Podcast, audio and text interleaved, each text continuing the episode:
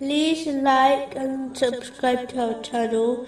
Leave your questions and feedback in the comments section. Enjoy the video.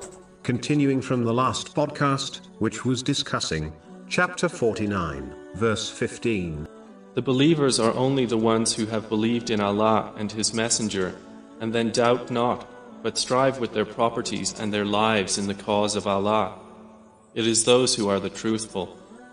Striving in the cause of Allah, the Exalted, includes struggling against one's true enemies, namely, the outer devil, one's own inner devil, and misguided people. They will never stop fighting against them until they turn them away from the obedience of Allah, the Exalted. Therefore, a Muslim must never let their guard down and strive against them by gaining and acting on the teachings of Islam and avoid the places things, and people, who invite others towards the disobedience of Allah, the Exalted, and encourage their dependents to do the same. One cannot accompany moral people, and expect to remain firmly guided on the teachings of Islam, as one will adopt the characteristics of their companions, which has been confirmed in a narration found in Sunan Abu Dawood number 4833. In fact, the one who fails to obey Allah,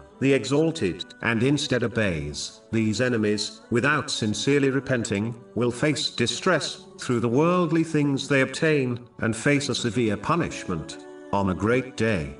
In a narration found in Jami R. Tirmizi, number 1971, the Holy Prophet Muhammad, peace and blessings be upon him, discussed the importance of truthfulness and avoiding lies. The first part advises that truthfulness leads to righteousness, which in turn leads to paradise. When a person persists on truthfulness, they are recorded by Allah, the Exalted, as a truthful person. It is important to note that truthfulness has three levels. The first is when one is truthful in their intention and sincerity, meaning they act only for the sake of Allah, the Exalted, and do not benefit others. For an ulterior motive, such as fame. This in fact, is the foundation of Islam, as every action is judged on one's intention, which has been confirmed.